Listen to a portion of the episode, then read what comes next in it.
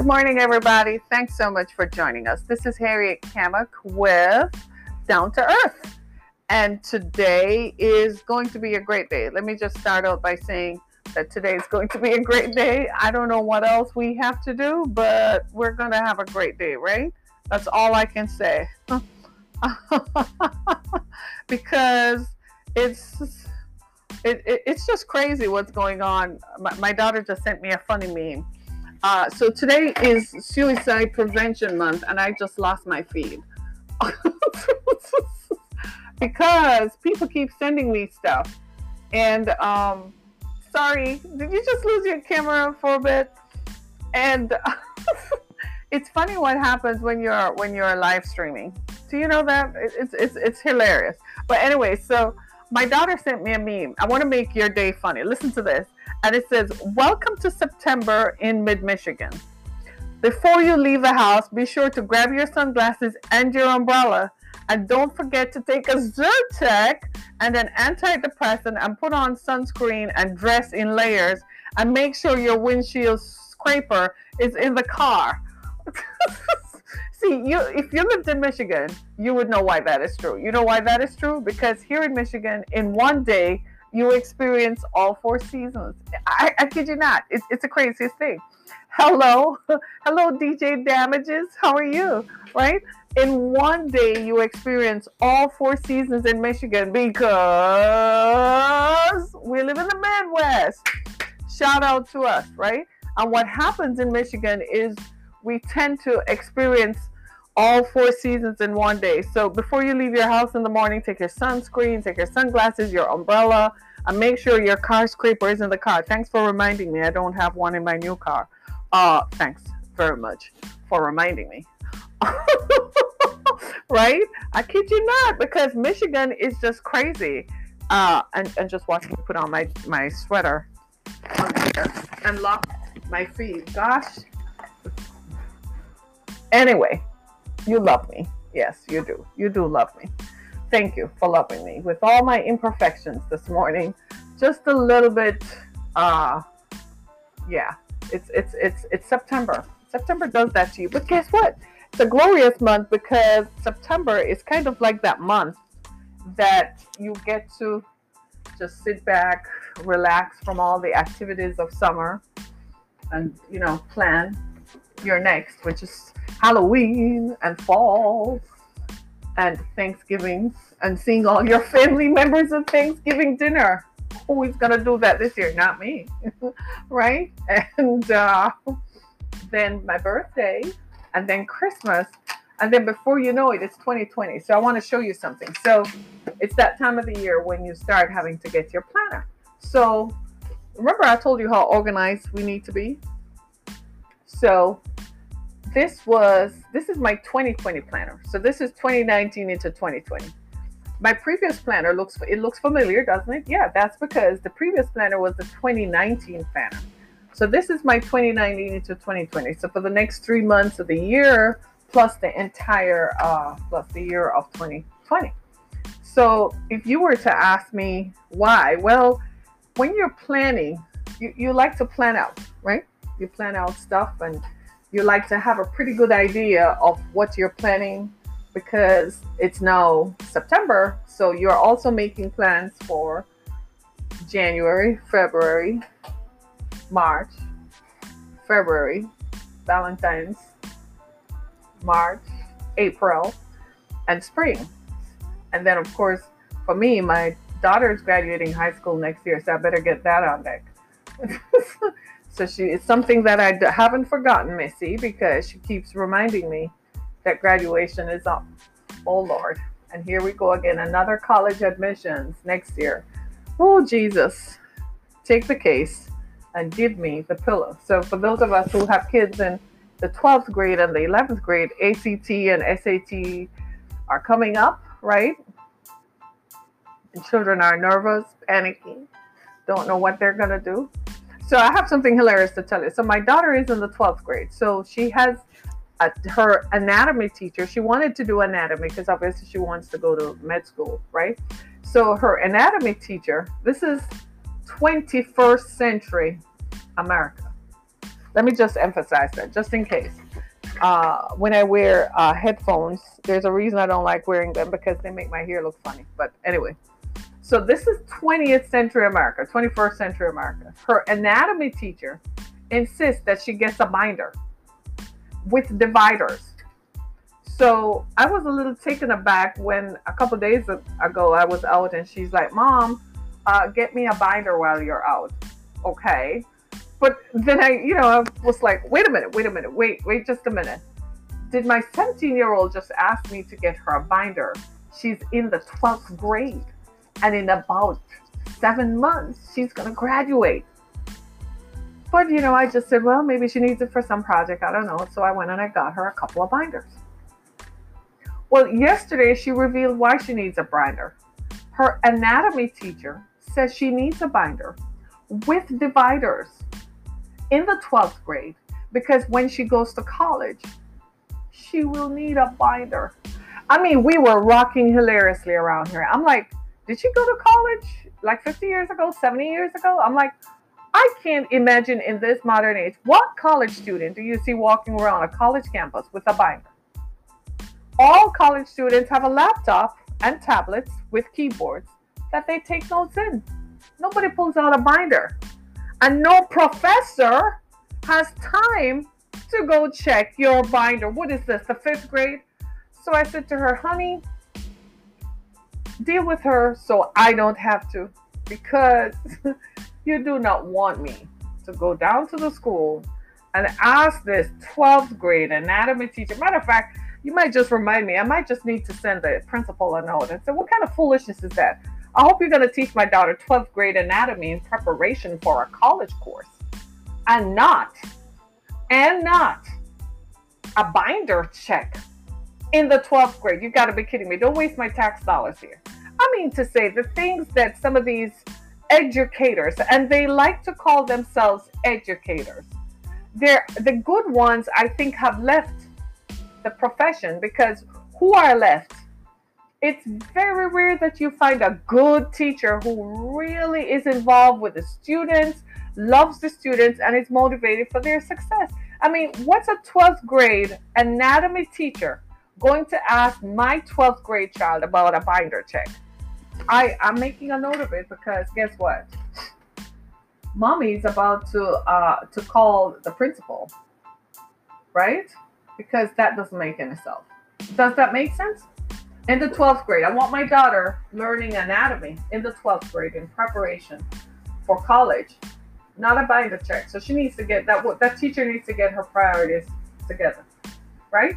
And this is a this is a note for all of us who have children that this is something you you probably need to think about. Do the due diligence and ask your kids what's going on in the classroom. Don't just sit back and take it that the teacher is doing what the teacher is supposed to do. Ask your child. You'd be surprised what comes out. You'd be surprised what your child tells you about what is going on in the classroom. Because this just blew my mind yesterday. I was like, what, what, who is she talking to in the first place?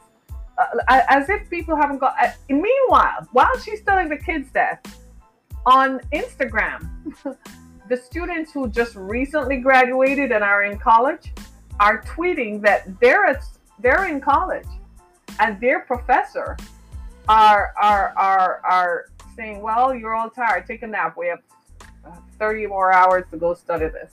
I'm like, what professor has time for a binder check when they have 100 students in a lecture hall? Can you imagine that? Professors don't have time for that. They have a life. They got grants to write, right? They have to go skiing. They have papers, they have presentations to make. They don't have time for that foolishness, right? So that that that that teacher is about to hear from me. She's about to hear about the anatomy of a parent. That's what she's about to hear. And the anatomy, the anatomy of teaching an anatomy class in high school at the 12th grade level in preparation for college. You've got to be kidding me, folks. I'm telling you, you've got to hold people accountable to what the standard is. This is the standard 12th grade anatomy. So hold her accountable to the 12th grade anatomy standard, not the fifth grade binder check standard. You see what I'm saying? That's fifth grade stuff, right? People need to get a reality check. This is why the kids are coming out of school not knowing jack. It's not just the parents' fault. It's not just our fault. It's also the teacher's fault. They're not teaching the kids. They're pontificating and postulating and posturing and want followers on Instagram and Facebook, and they're not teaching. So I know good educators are out there. Well, if you're good, shout out to you. But for the rest of them, would you mind telling your colleagues how to be good educators and not ask for a binder check in the 12th grade in anatomy? Seriously. Anyway, so today, and you wonder why so many millennials between 15 and 34 are, are, are thinking of, anyway, today is World Suicide Prevention Day. And that means that today is the day we sit back as a whole, as a group of people, as humanity, and focus on those among us who probably are struggling to find their way. It's not uncommon today, especially here in America. In, in uh, there, the statistics are alarming. One in seven persons and every seven minutes somebody is planning to take their life. I, I was shocked in America, it's one in seven hours. In Michigan, it's one in seven hours. That's crazy. Someone is planning to take their life. The Wayne County Mental Health Authority is renaming themselves here in, in, in Michigan. I'm focusing on Wayne County, Michigan right now. And here's something I read that kind of just blew my mind. The Wayne County Mental Health Authority handled 269 calls last year from, from folks who are planning to take themselves. That's 269,000 people who thought that just maybe it's time to end their lives. That was alarming to me. That tells me that suicide is pervasive. I'm going to call it what it is. It's called killing yourself. So I have a question for you. If you know someone, question them, persuade them, yes, get in their face and persuade them not to take their life, and refer them to someone. So the National Suicide Prevention Hotline is 273 4353. I tweeted it earlier, but just in case uh, people want to ask that question, what it is, it's 273 8255 800 273 8255. Now, having said all of that, I'm going to talk about the reasons why some of us might feel like killing ourselves. And I'm, I'm to say it with the, the, the veracity and with the brevity that comes from the fact that folks today are feeling more and more at a loss, feeling like they're not part of the mainstream, feeling like they're downstream from the scheme of things and from what is current and what is happening. Especially amongst people who are considered millennials between 15 and 34. It also spikes in midlife and it spikes again in later life. People between over 50 to 60 tend to find themselves wanting to end their lives.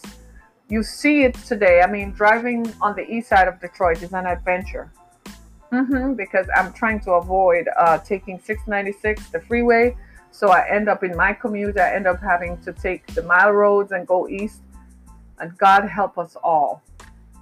God help us. The pedestrians, I- I'm wondering if everybody has a death wish because there's no way you couldn't get me to cross the street in any thoroughfare in any city, anywhere in the country.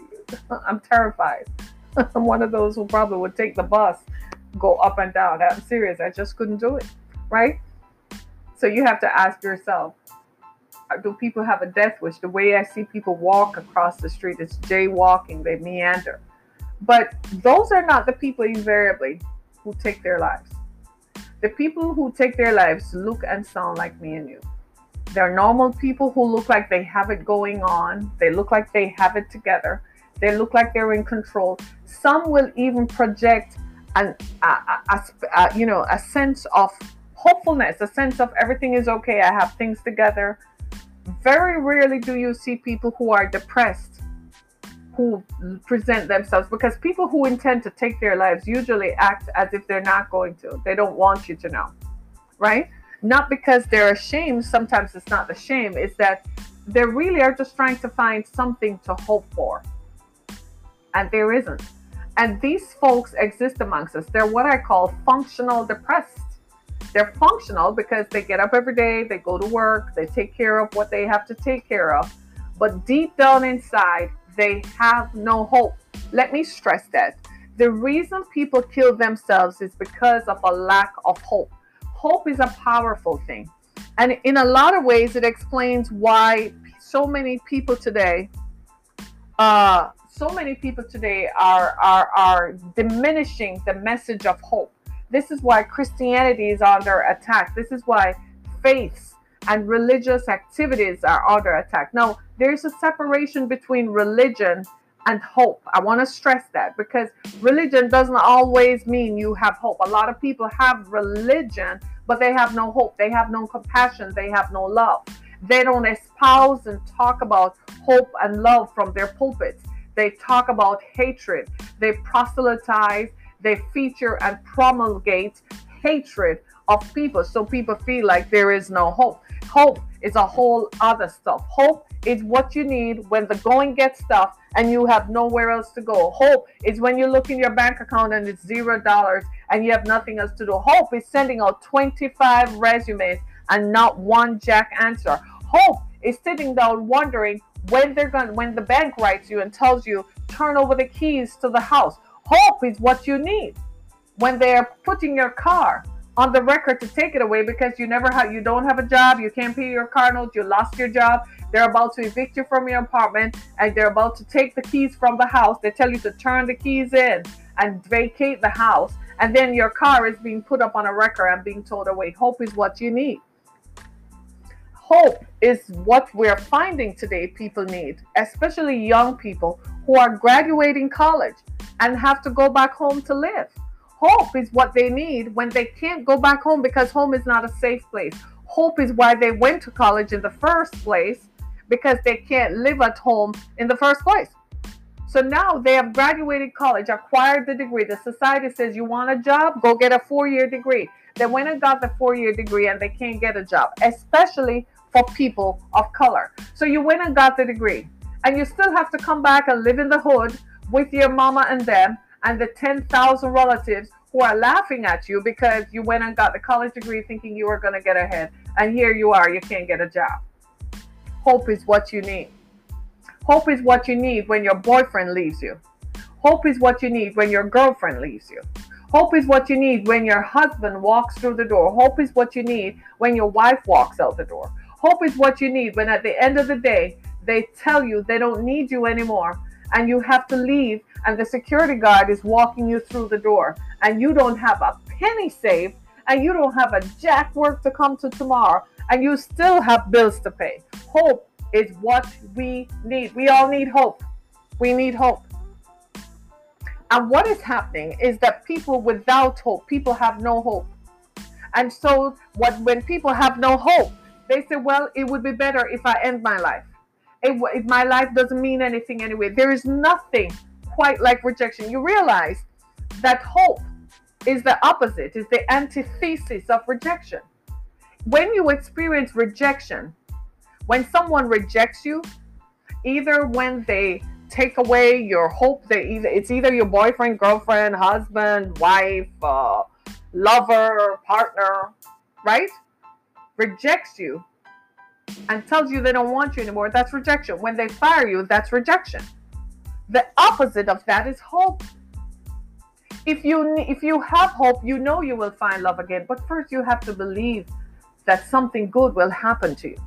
And I'm not here to promulgate and tell you that something good is going to happen to you and it's going to be hunky dory and fairy tale and everything is just going to be la la la la la. No, it's a process to extricate yourself from the darkness of oppression and depression that has subjected you to these living conditions.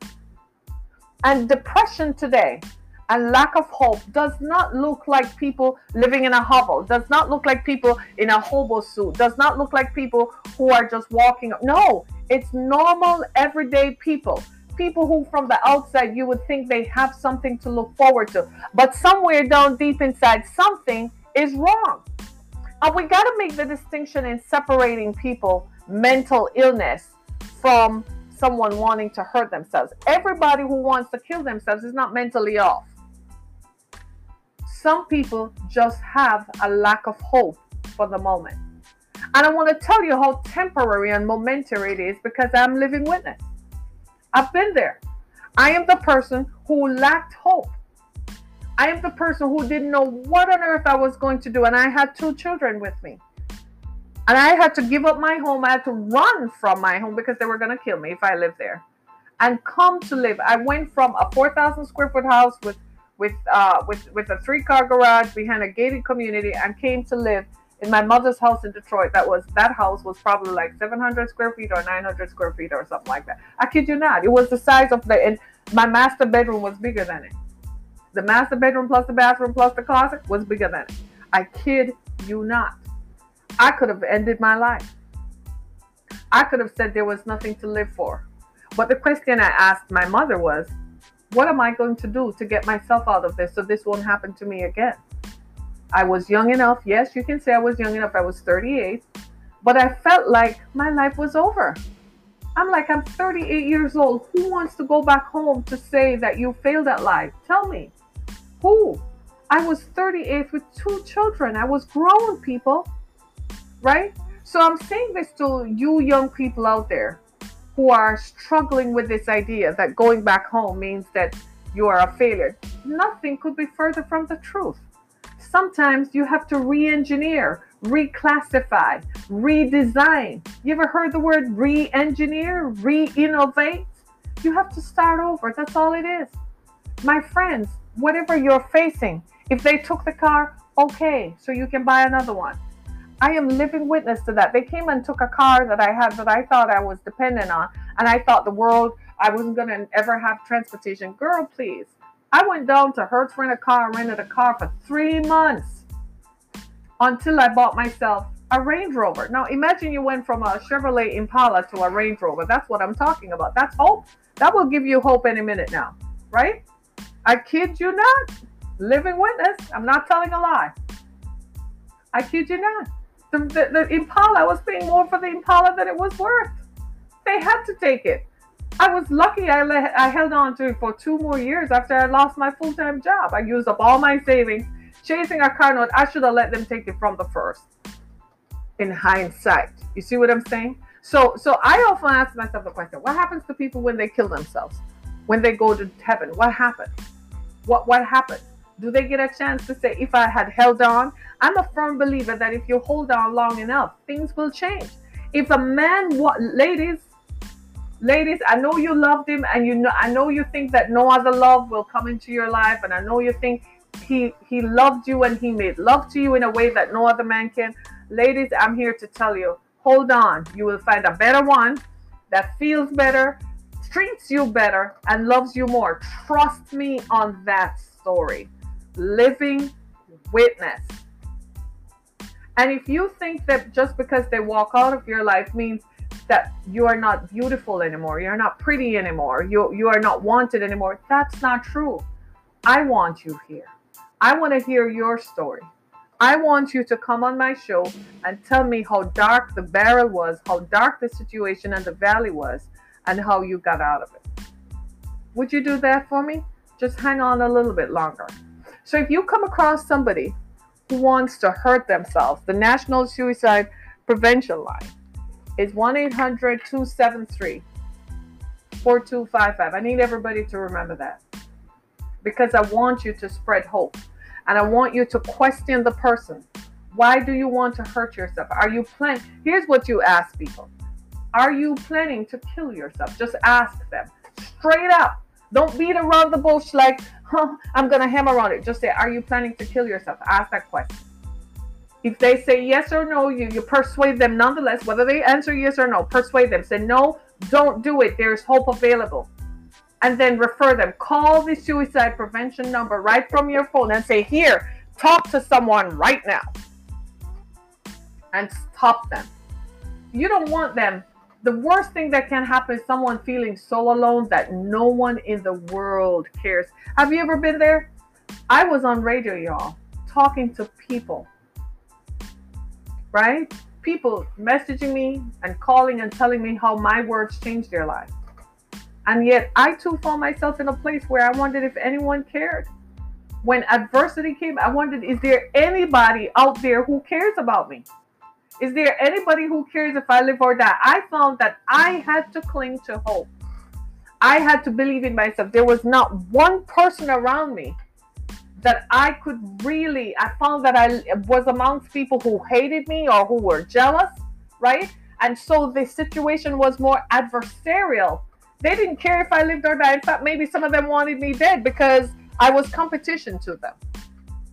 So I had to cling to hope that my latter days are going to be greater than my current days, than my former days.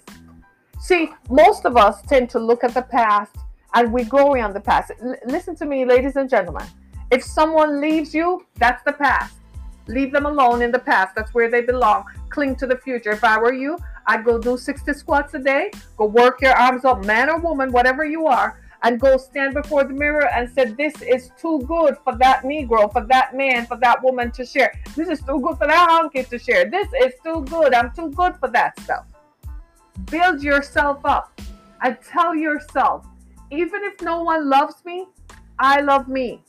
I've told you the story about my own story when my ex husband used to call me a fat cow. And I was all of a size six, y'all flat stomach and looking good and so on. And he called me a fat cow. I used to stand before the bathroom mirror and I would kiss my own hand and tell myself that I love me because I was surrounded by people who looked like they didn't love me. They were all his friends. So they weren't on my side, they were on his side. And some of you might find yourself in a position like that. It sounds to me like your circle is wrong. You're not surrounded by people who love you and affirm you. This is why I tell you all surround yourselves with those who celebrate you and not those who tolerate you. Can we all say amen to that? Right? If you find yourself more often than not, people who want to hurt themselves don't have enough people who can tell them, I love you and you are valuable to me. And if those are not the people around you, then you need to change your circle until you find the people who love you and value you. And yes, it is easy. And sometimes people who are depressed can't even respond to love. That's when you question them, that's when you persuade them, and that's when you refer them because now they need to go talk to someone who is going to give them medicine, right? And who is going to help them because it could just be a depletion of their hormones. There could be many factors that contribute. It's no one factor that contributes to someone wanting to kill themselves. There are many factors that are different, that are applicable based on people's life circumstances. And some people have been hiding and dealing with this for a long time. I have found that people who say they're going to kill themselves is not the first, second, or third time. It's just a lack of hope. They come to a place where they feel like they can't go on anymore and they need hope. And that's why I'm coming to you today to talk about it and to share my story to help someone else. Maybe it's not you, but maybe someone around you. Maybe somebody who needs to hear this. I don't know. But I want to encourage you because I want you to know that there is help available. So go to go to my website, harrietkemick.com, and go to the exodusfoundation.com. We speak hope all day long. And make sure you join us and listen in on Spotify and other platforms in which we talk about hope and its impact. And this is why I say all the time. So thank you so much, uh, listeners on one uh, platform are leaving. Thank you for joining us. Uh, but this is why I say that, folks, your name is Terry. Hi, Terry, right? This is why I say that it's so important for us to make sure that we spread the message